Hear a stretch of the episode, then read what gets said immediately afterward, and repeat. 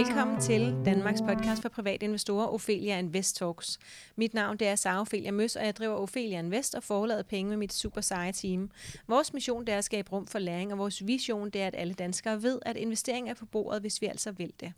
Strukturen er, at vi udkommer ugentlig om fredagen i cirka 30 minutter, og vores hovedsponsorer det er Nordnet og Spotlight Stock Market.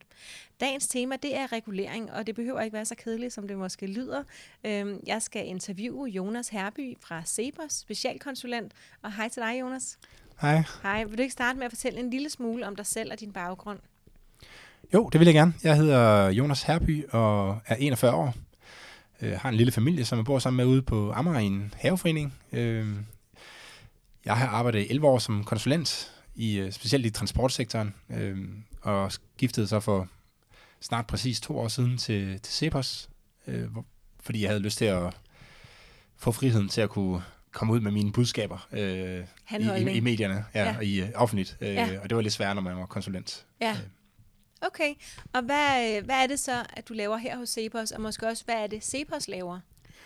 Ja, hvis vi snakke, starte med Cepos, så er Cepos en, øh, en tænketank, som øh, har en liberal øh, baggrund, øh, som betyder, at vi øh, kæmper for, at der skal være mere personlig frihed og mere personligt øh, ansvar i, øh, i Danmark. Øh, og det betyder, at vi gerne vil have mindre statslig indblanding i, øh, i borgernes liv, øh, så folk skal have mulighed for at, at træffe de valg, de synes, der er bedst for dem selv, uden at staten øh, forhindrer dem i dem, eller tilskynder dem til at gøre nogle, øh, nogle andre ting. Øh, så vil vi selvfølgelig også gerne have, at der skal være lavere skat, det er nok det, som der er flest, der kender os for. Øh, fordi at hvis staten kommer og tager halvdelen af din af dine penge, så, eller mere, øh, eller mere så har du mindre, øh, altså så, så har du ikke selv kontrol over, hvad det er, du vil med dit liv. Øh, så, så derfor går vi selvfølgelig også ind for mindre skat. Og så vil vi gerne have en, øh, en mere effektiv offentlig sektor, øh, og sådan gerne en mindre offentlig sektor. Jeg tror ikke, at vi bilder os ind, at vi på... Øh, at i, i vores levetid i hvert fald, øh, kan, kan slippe af med den offentlige sektor, og det tror jeg heller ikke se på, at der er nogen af os, der synes. Men, øh, men den offentlige sektor, der skal være der, den, øh, den skal være mere effektivt drevet også. Så mindre og mere effektiv og færre penge til den? Ja, præcis. Ja. Og, øh, og, og hvem er det, Cepos er? Hvor mange er I herinde? Vi er, øh, jeg ved det, ikke, jeg ved det faktisk lige 100%, men vi er et par 20 øh, ansatte, inklusive studentermedhjælpere, ja. øh, hvor er de fleste er økonomer, og så har vi så nogle kommunikationsfolk, som hjælper os med at få vores budskaber ud. Øh, så hvis jeg har et eller andet budskab, jeg gerne vil ud med, så hjælper de med at lave billeder til Facebook, eller lave videoer, eller hvad det nu kan være. Så du kan nøjes med at have holdningen? Så jeg skal bare have holdningen, ja. Yes, og, og så er der og, nogle andre, der... og, og, og viden. Ja. Øh, og så har vi selvfølgelig også nogle, øh, nogle, et par administrative folk, som sørger for alt det praktiske med løn og computer og hvad der og, er. Og hvem, hvor får I penge fra? Hvem betaler for jer? Vi er 100% øh, privat finansieret. Øh, ja. så, og jeg, jeg ved faktisk ikke, hvem det er, der der, der finansierer ja. Nej, der finansierer Cepos. Øh, okay. det, jeg ved ikke, om der er nogen, hvem af mine kollegaer, der ved det, men jeg ved det i hvert fald ikke. Øh, okay. Og det, det, jeg tror ikke, at det er sådan noget, som folk ved. Det er ikke noget, vi snakker om. Øh, og det synes jeg faktisk er super befriende, for det betyder, at jeg kan være 100% uafhængig, når jeg kommer med mine holdninger. Det er sådan, når man er i Cepos, så er man ansat til at komme med sine egne personlige holdninger. Så der kommer ikke nogen, der fortæller mig, hvad jeg skal synes om ting. Der kommer heller ikke nogen, der fortæller mig, hvad jeg, hvad jeg skal interessere mig for. Øh, det er kun mig selv, der, der bestemmer det. Øh, Men I har aftalt, hvad det er, du ligesom beskæftiger dig med, som er regulering? Ja, vi snakkede selvfølgelig om, inden jeg blev... Øh, altså for det første vidste de godt, at jeg var liberal. Det, altså de ansætter nok ikke øh, en fra enhedslisten til at være i Severs, for det, selvfølgelig skal det have et liberalt øh, For det er en liberal baggrund. tænketank. Præcis. Yes. Og, øh, og så snakkede vi også om, hvad det var, jeg godt kunne tænke mig. Der, jeg kunne godt tænke mig at arbejde med regulering. Og det var... Øh, og så er det ligesom det der aftalen, så jeg begynder ikke ligesom at arbejde med skat og arbejdsudbud, som der er andre For det er der nogle andre, der gør, ja. ja, lige præcis. Og, og I var omkring otte økonomer herinde?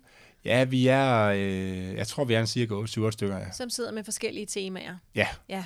Det er, altså, der er nogen, der sidder og arbejder med at specialisere sig i, øh, i den kommunale sektor. Øh, nogen sidder og kigger rigtig meget på velfærdssektoren, øh, altså sygehus og daginstitutioner mm. osv. Så, øh, så har vi en, der sidder, der arbejder rigtig meget med klima og med skat. Altså, hvordan man laver god skattelovgivning. Øh, og så har vi så vores mest kendte økonom er nok Mads Lundby Hansen, som, øh, som kigger rigtig meget på sådan noget med skatter og effekten på arbejdsudbud. Øhm, og så har vi vores direktør, som er mere sådan generalister. Okay. Og udtaler sig om lidt, lidt af hverdag. Øhm. Ja, og vel så også sagtens spare med jer hver især. Ja, selvfølgelig. Ja. Så hvis han skal i, uh, i studie og, og snakke om regulering, så, så snakker vi selvfølgelig med ham først om, ja. hvad, hvad vi ligesom ved om regulering, og, ja. og hvad, der, hvad der går godt for ham at, at tage med. Ikke? Okay. Men vi kan sagtens have nogle uenigheder, øh, specielt internt, øh, om hvordan tingene skal være. Øh, men det er ikke sådan, at, at Cepos ligesom har... Altså Cepos, vi plejer altid at sige, at Cepos har ikke en holdning. Det er kun Nej. Cepos medarbejdere, der har holdninger. Okay, godt. Øhm, og, og kan du fortælle lidt om, hvad vi ved om regulering i Danmark og i udlandet? Ja, det... Øh, altså, vi ved, det vi ved om Danmark, det er, at vi har, at vi har haft en betydelig regelvækst de sidste 30 år. Øh, vi har et datasæt, som går tilbage til 1989, og der kan vi se det frem til i dag, er, er regelmængden, når man tæller antallet af ord, øh, cirka tredoblet, eller næsten tredoblet. Så der er simpelthen tre gange så mange ord, der beskriver, hvad vi må og hvad vi skal i Danmark, som der var i, øh, i 1989. Altså i den gældende lovgivning. Ikke? Mm. I, øh, I 1989 der var der 7 millioner ord, der beskrev, hvad danskerne må og ikke må. Øh, og i dag er det, er det så 21 millioner, knap 21 millioner ord. Der 21 millioner ord, det er ret meget. Er det så lang tid at læse alt det? Ja, ja. Og hvem er det, der skal bruge det? Hvem er det, der skal kende de 21 millioner ord? Det, jeg tror ikke, der er nogen, der kender alle 21 millioner ord. Og det er jo et selvstændigt problem i, at, uh, i at regelmængden er så stor. At, uh, er det altså, der er ikke nogen, om den? Ja, for man kan sige, problemet helt tilbage i tiden var jo, at, at hvis der var en, uh, en indevældig hersker, så, så var der jo stadig masser af regler. Det var bare ikke sikkert, at borgerne kendte dem. Øh, og det er jo et problem i forhold til sådan at have et, øh, et liberalt demokrati, som vi har i Danmark. Altså et af kravene er, at borgerne skal kende lovgivningen.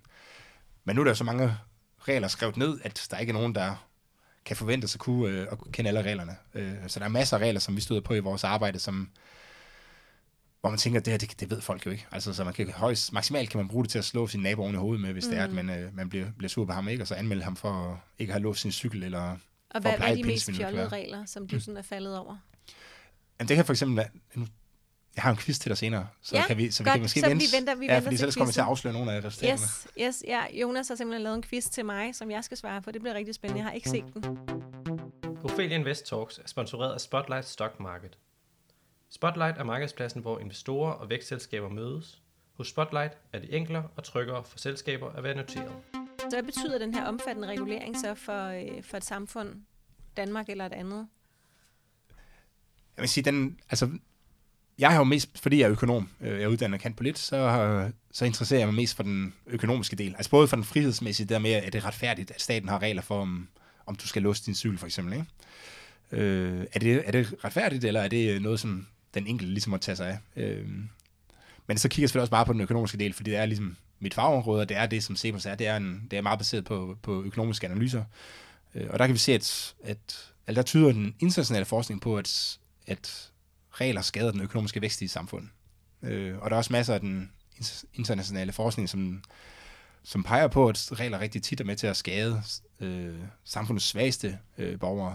Og det er jo interessant, fordi det, det tror man jo måske nok er anderledes. Jeg ville da gå ud fra, at reglerne ligesom var til for at hjælpe de svage, ikke skade dem. Ja, det er jo også sådan, de tit bliver øh, fremstillet, ja. øh, men det er bare ikke sådan, det altid øh, virker. Og der er sikkert også masser af Altså, der er sikkert også nogle regler, som er med til at beskytte de, øh, de svageste, men der er også masser af eksempler på regler, som er med til at, at skade de svageste. Ja. Øhm, og hvis vi lige tage to, ja, to ting, så det, den ene måde, som det, at regler kan skade de svageste på, det er ved at gøre produkterne dyre. Det jeg plejer at sige, det er, at, at virksomheder de prøver på at lave produkter, øh, til en given kvalitet så billigt som overhovedet muligt. Ikke? Det er lidt ligesom vand, vand der løber nedad. Det prøver på ligesom at finde den laveste niveau. Sådan fungerer et, et marked også. Altså det prøver på ligesom at finde det laveste niveau. Det laveste niveau, altså hvor man kan lave billede. produkterne for så, så få penge som, øh, som overhovedet muligt. Ja. Der er faktisk en af de første økonomiske modeller, altså en computermodeller, dem blev faktisk lavet øh, ved vand. Altså en vand, der løber rundt. Med det. Og det betyder, at hver gang man så går ind og laver en, altså når man laver en regel, så er hensigten med reglen jo at få virksomheder eller borgere til at ændre adfærd. Altså til at gøre noget andet, end det de selv vil gøre. Så alle regler vil i et eller andet omfang genere nogen. Øh, det kan der selvfølgelig være gode grunde til, at der kan være gode grunde til at have en regel med, at du ikke må, må stjæle fra folk, for eksempel. Ikke? Det eller generer, tisse ud på gaden. Ja, eller sådan noget ting, ikke? for det generer jo, det generer jo også andre, end, der, ja. end ham, der lige skal lade vandet. Ja. øhm, men der er også mange af de her regler, som så er med til bare at gøre produkterne øh, dyre, fordi man siger, at nu skal de laves på en bestemt måde, eller leve op til nogle specielle krav. Så kan det også være med til at, at hæmme konkurrencen. Vi ved jo, at svær konkurrence, det er med til at, at gør produkterne dyre, fordi at man Altså, man får noget, der minder lidt mere om monopoltilstanden, end man ellers ville have gjort. Øh, og her tror jeg, man kan pege på, at, at bankregulering specielt, eller jeg ved ikke, om det er specielt, men bankregulering i hvert fald, det er svært at forestille sig, at den ikke er med til at så begrænse konkurrencen på, på det finansielle, mar- de finansielle markeder, fordi den, altså det er umuligt i dag at så starte en, en ny bank fra scratch. Når, når vi ser nye banker, så er de typisk koblet op på eksisterende banker. Altså så har du formelt set bankkontoen i nykredit eller et eller andet, selvom banken ud af sig hedder noget andet. Øh, fordi der er simpelthen så meget regulering, du skal løbe op til, at hvis du skal starte en bank, så vil det kræve alt for stor en investering up front, øh, til at du nogensinde kunne tjene det hjem igen. Man kan faktisk øh, godt øh, knytte en kommentar til øh, investeringsverdenen her, fordi øh, da øh, MIFID 2-bankpakken blev vedtaget, der fik øh, alle europæere lige pludselig frataget retten til at købe de amerikanske ETF'er.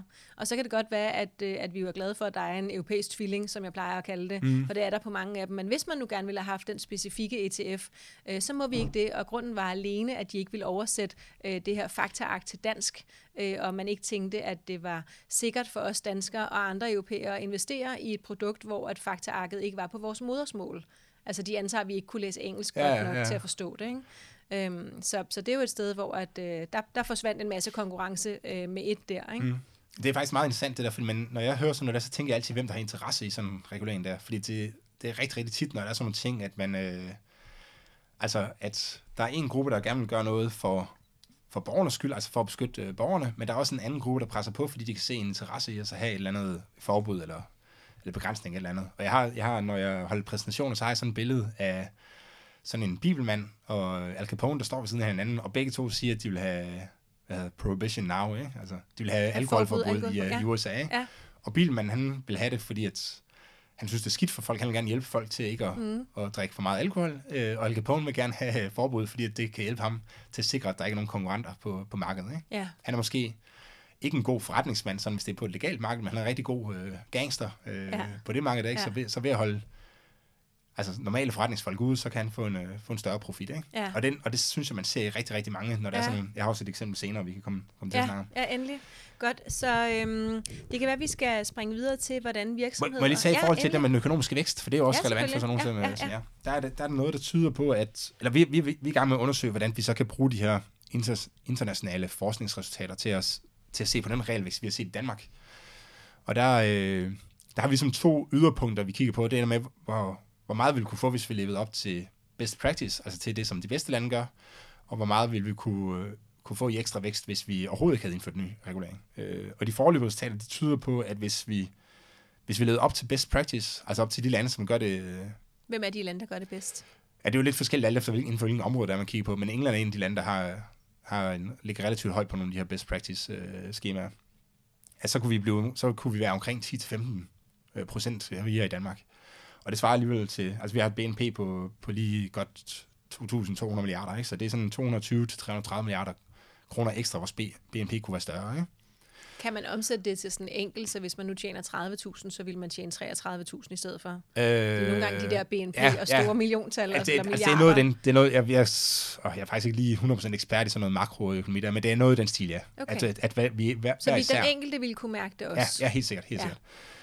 sikkert. Øhm, og det man kan sige med det estimat, det er, at det er nok for lavt, fordi best practice er jo ikke optimal practice. Altså når man kigger på de lande, der så ligger i toppen, så har de jo også alle mulige mærkelige regler, de slås med, og skadelige regler. Så hvis vi gjorde os virkelig umage, kunne det være Altså hvis man nu havde noget, der hed optimal practice, så kunne vi være endnu rigere, ikke? Ja. Og det er derfor, vi så har kigget i andet felt og sagt, hvis vi nu overhovedet ikke har indført ny regulering, hvad kunne det så? Hvad kunne, øh, Siden 89. Ja, siden 89. Og der er Ja. noget, der tyder på, at vi kunne være omkring 50-100% rigere. Og det lyder Så det vil sige, altså i stedet for at tjene 30.000, kunne vi tjene 60.000? Ja, ja 45 til 60.000, ikke? Ja. Øh, og der, der er lige nogle enkelte ting, man skal være meget opmærksom på det. Ikke? Det ene Ja. det er, at det er resultater, der er overført fra USA. Og USA er, synes mange er det sådan liberalistiske øh, drømmesamfund, men det er det overhovedet ikke. Nej, de har enormt mange regler, sagde du. de har, de har enormt mange regler, og, øh, og meget, meget hæftigt reguleret. Og en regel, altså den første regel er aldrig særlig skadelig. Så hvis nu du går ind og siger, at nu må vi ikke øh, have en eller anden type virksomhed i Danmark, så vil investorerne jo bare kunne sætte deres penge i andre virksomheder. Der er mm. masser at vælge imellem, ikke? Men efterhånden, som du lukker alle hullerne ned og siger, nu må du ikke investere i den her branche, den her branche, den her branche, Ja. så det sidste vil alle skulle investere i rengøringshjælpsbranchen, eller hvad nu kan Ja. være. Ikke? Og det vil selvfølgelig være, være skadeligt for, øh, for samfundets vækst. Ikke?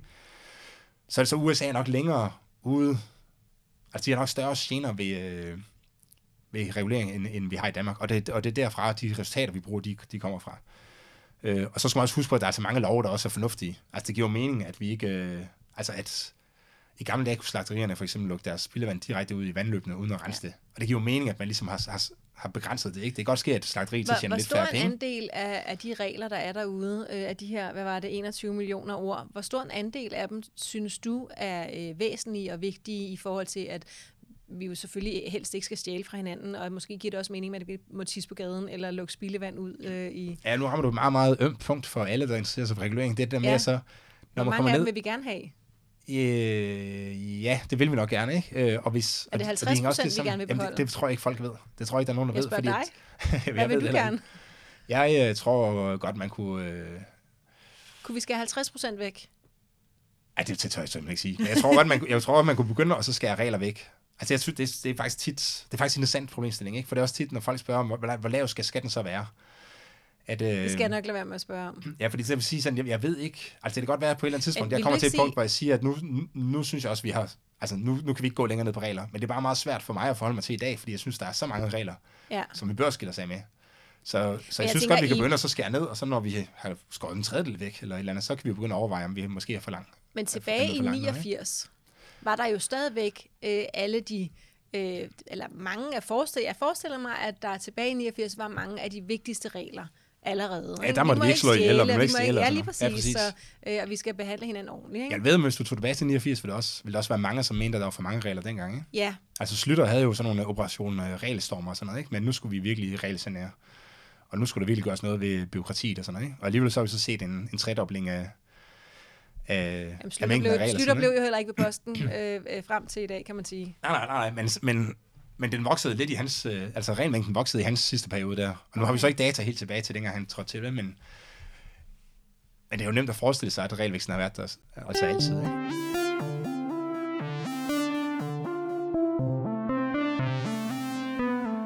Hvordan kan virksomheder bruge regulering til at tjene penge? Øhm, eventuelt på bekostning af samfundet? Eller hvordan? Ja, der er, jo- der er jo to, to forskellige ting, for man kan jo godt lave, man kan godt bruge regulering til at gøre noget godt for samfundet som helhed. Altså ved, mm. ved at fjerne noget af den skadelige regulering, for eksempel. Ikke? Og der er ligesom, altså det er også godt for samfundet, at vi ikke må stjæle. Så det er jo med til at sikre Men det er ikke godt for samfundet, at vi ikke må købe amerikanske ETF'er. Jeg Nej, forestiller mig ikke, samfundet præcis. får særlig meget ud af det. Præcis. Øh, så man kan sige, der er to ting, som en virksomhed kan gøre, ved, hvis den gerne vil have mulighed for at tjene flere penge. Og den ene er meget mere profitabel for virksomheden end, end den anden. Men lad os starte med sådan en generelle. Det er det der med at så kæmpe for effektiv, øh, effektiv regulering. Øh, og når jeg siger effektiv regulering, så, er det, så kan det i virkeligheden også gå i to. Øh, den ene er jo ligesom det der, der gør samfundet mere effektivt. Altså man kan få et højere BNP, højere BNP-vækst. Det vil jo være godt for virksomhederne samlet set. Når jeg, når jeg snakker regulering, så tænker jeg mere sådan, hvad der gør samfundet bedre. Altså ikke, ikke kun fokus på BNP, for man kunne måske godt forestille sig, at man, eller det kan man ikke forestille sig, men lad os nu bare sige, at man vedtog en lov, som sagde, at alle hus skulle være svenske røde. Det ville sikkert være sindssygt effektivt, fordi så skulle man kun have én type maling i øh, butikkerne og sådan noget, ikke? så, og det kunne Og måske dem, også der et højere den maling, Ja, øh, de, de kunne tjene mere. Ja, ja, præcis. Men, øh, men det, vil, det vil ikke gøre samfundet bedre. Nej. Men det er måske, som, så højere BNP er ikke det samme som med, effi- altså mere, så en bedre regulering. Men det er ligesom det, som virksomhedens øh, interesseorganisationer, de kan kæmpe for. Ikke? Altså fjerne noget af den skadelige regulering, sådan helt generelt, som gør, at, øh, at vandet kan få lov til at løbe nedad, som jeg sagde tidligere. Ikke? Så det er sådan lidt men generelt, men det interessante er det, med, når der så er et emne op, øh, med politikerne gerne vil regulere et eller andet, om, at hvis virksomheden så kan have held til ligesom at kapre den dagsorden, og få den drejet over i en, en retning, hvor den i stedet for at, be, altså, i stedet for at begrænse dem, kommer til at begrænse potentielle konkurrenter, Ja. så begynder det jo at være rigtig, rigtig interessant for, øh, for virksomhederne, øh, isoleret set ikke. Men som du sagde, så er det så til skade for, for samfundet øh, tit. Ikke? Potentielt, ja. Og der var der en, øh, en sag, jeg kan ikke huske, om det var det her med, at den er lidt op at vende igen nu faktisk, med en øh, streaming-skat. Men i øh, 2018, tror jeg det var, øh, der var den også op og vente her med, at man skulle have en uh, skat på streamingtjenester. Og den havde øh, uh, streamingtjenester var faktisk helt til at fordreje over til, at det skulle være et krav om, at der skulle være dansk indhold.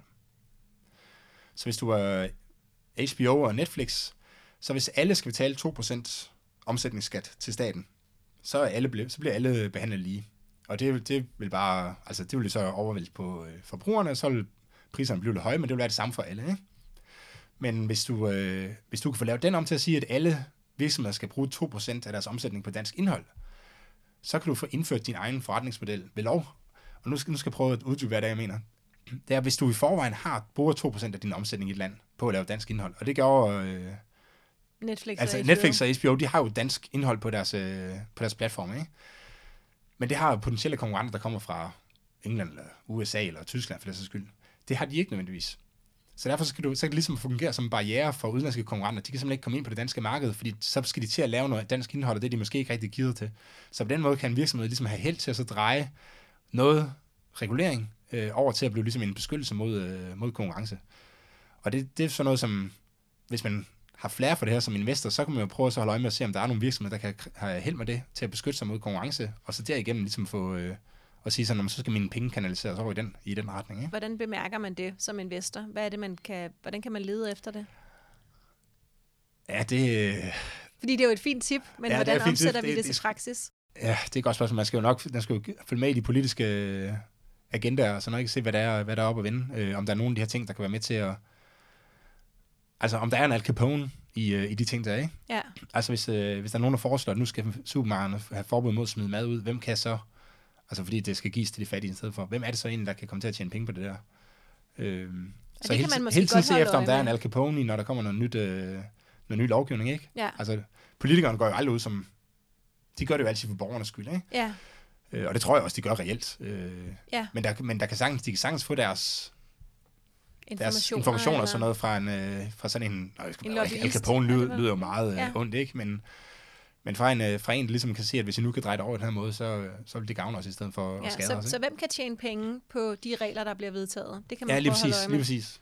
Jeg læste en sjov historie fra, øh, om en EU-politiker, der har været over i, øh, i Facebooks hovedkvarter, og havde snakket om det her med, at nu, nu vil de begynde at regulere Facebook og krav om, at forbrugerne skulle kunne få deres data og alle de her ting og sager, som, øh, som har været meget op at vinde på det seneste.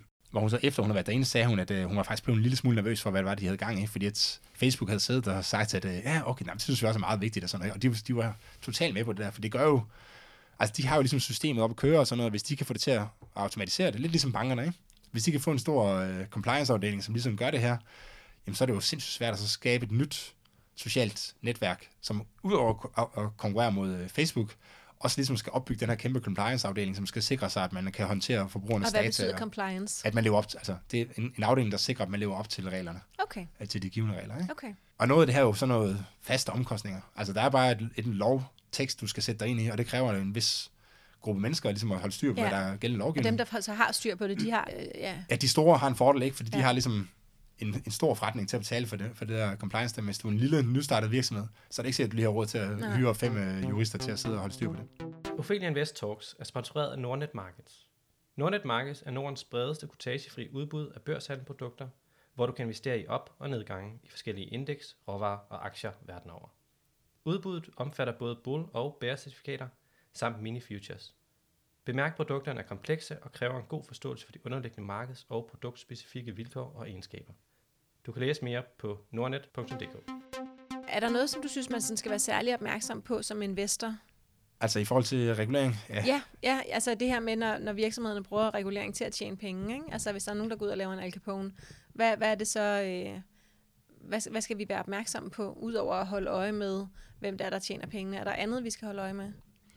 Altså, jeg har prøvet at sidde lidt spekulere på, hvordan man kunne bruge det her øh, reguleringsnød til, ikke? og jeg, jeg, jeg tror simpelthen, det bedste råd er det der med at så prøve hele tiden, hver eneste gang, der er en regel, og tænke på, hvem, Hvem altså, hvem kunne det tjene penge på, og hvem kunne være den, der ligesom skubbede på for at få, øh, få reglen, og altså, og vil de reelt kunne komme til at tjene, øh, tjene penge på det, ikke? Eller, eller er konkurrencen stadig så stor, så det ikke sådan for alvor kommer til at, til at give, give noget på, på bundlinjen. Okay. Hvad kan, man, øh, hvad kan man gøre ved reguleringen? Altså, hvad driver, øh, hvad driver udviklingen, og hvem regulerer mest og sådan noget? Hvad, hvad kan man gøre, Øh, som vil gøre det bedre, tænker jeg?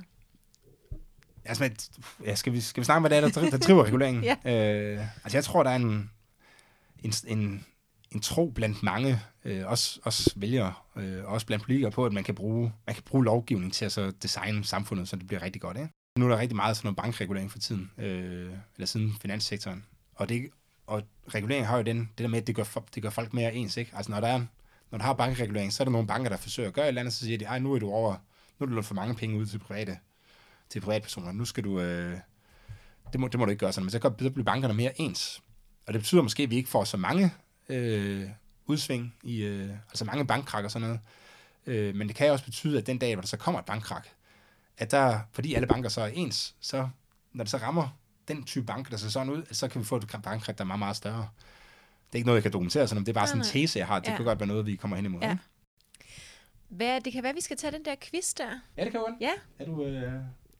jeg er klar. det, det er en quiz, som jeg, kø- jeg kører nogle gange, når vi har en, øh, når jeg holder for, foredrag for folk. Ja. Øh, nu håber jeg ikke, der er for mange andre, der hører med, så, så kan de jo gætte den fremadrettet. Ikke? Øh, men jeg kalder den, er det forbudt eller tilladt? Og så jeg kommer med et, øh, med et spørgsmål, og du skal bare svare på, om det er, er forbudt eller tilladt. Ikke? Yes. Og du får lige et par sekunder så betænkningstid. Okay. Er det forbudt eller tilladt at tatovere en anden person på halsen? Forbudt. Det er forbudt.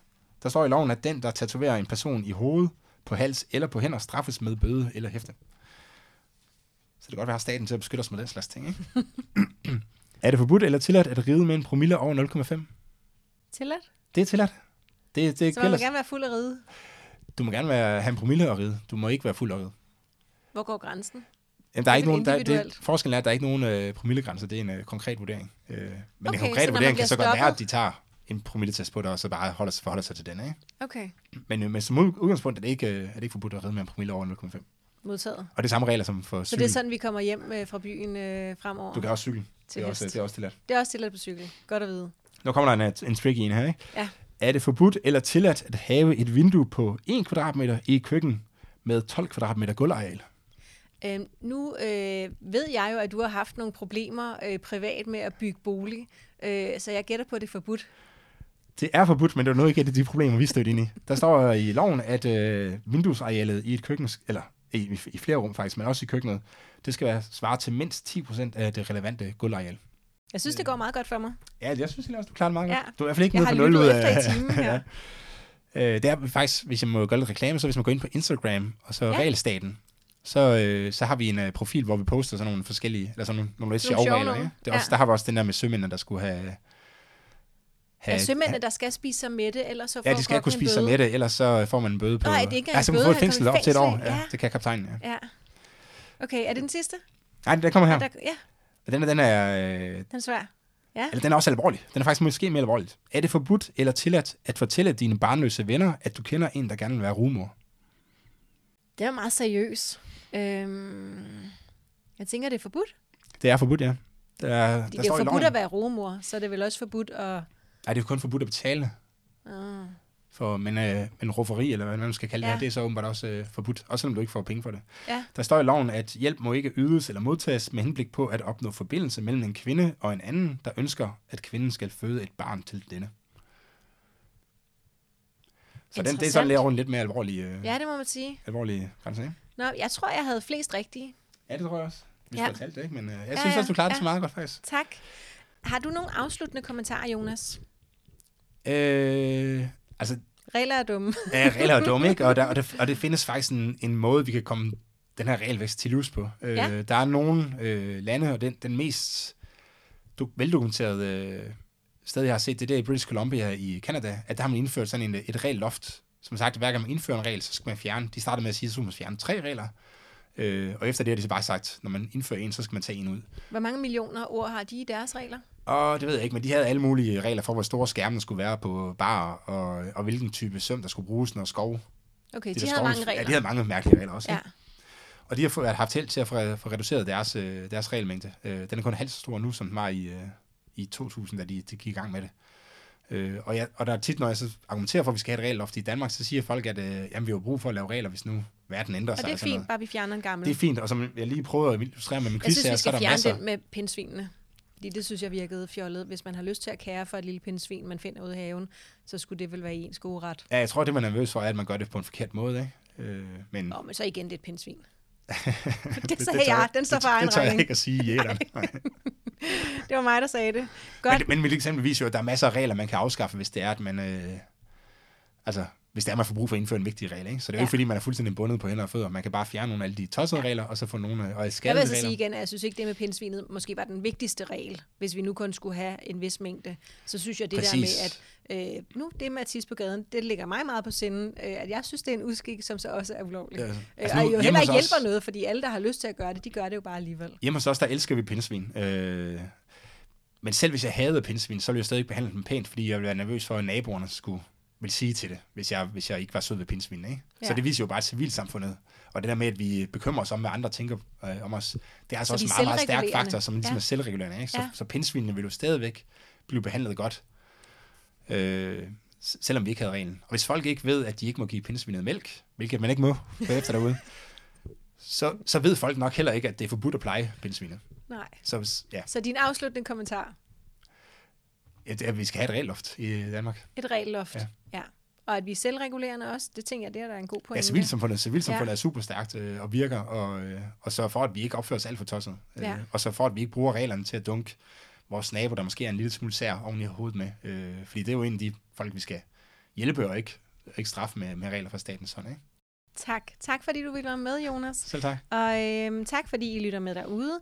Øh, du kan følge os på Facebook, Instagram og YouTube under Ophelia Invest. Feedback er altid velkommen. Hvis du har ris, ros og forslag, så skriv endelig til kommunikationsnabelag.opheliainvest.dk. Du må meget gerne øh, give os en rating ind på iTunes.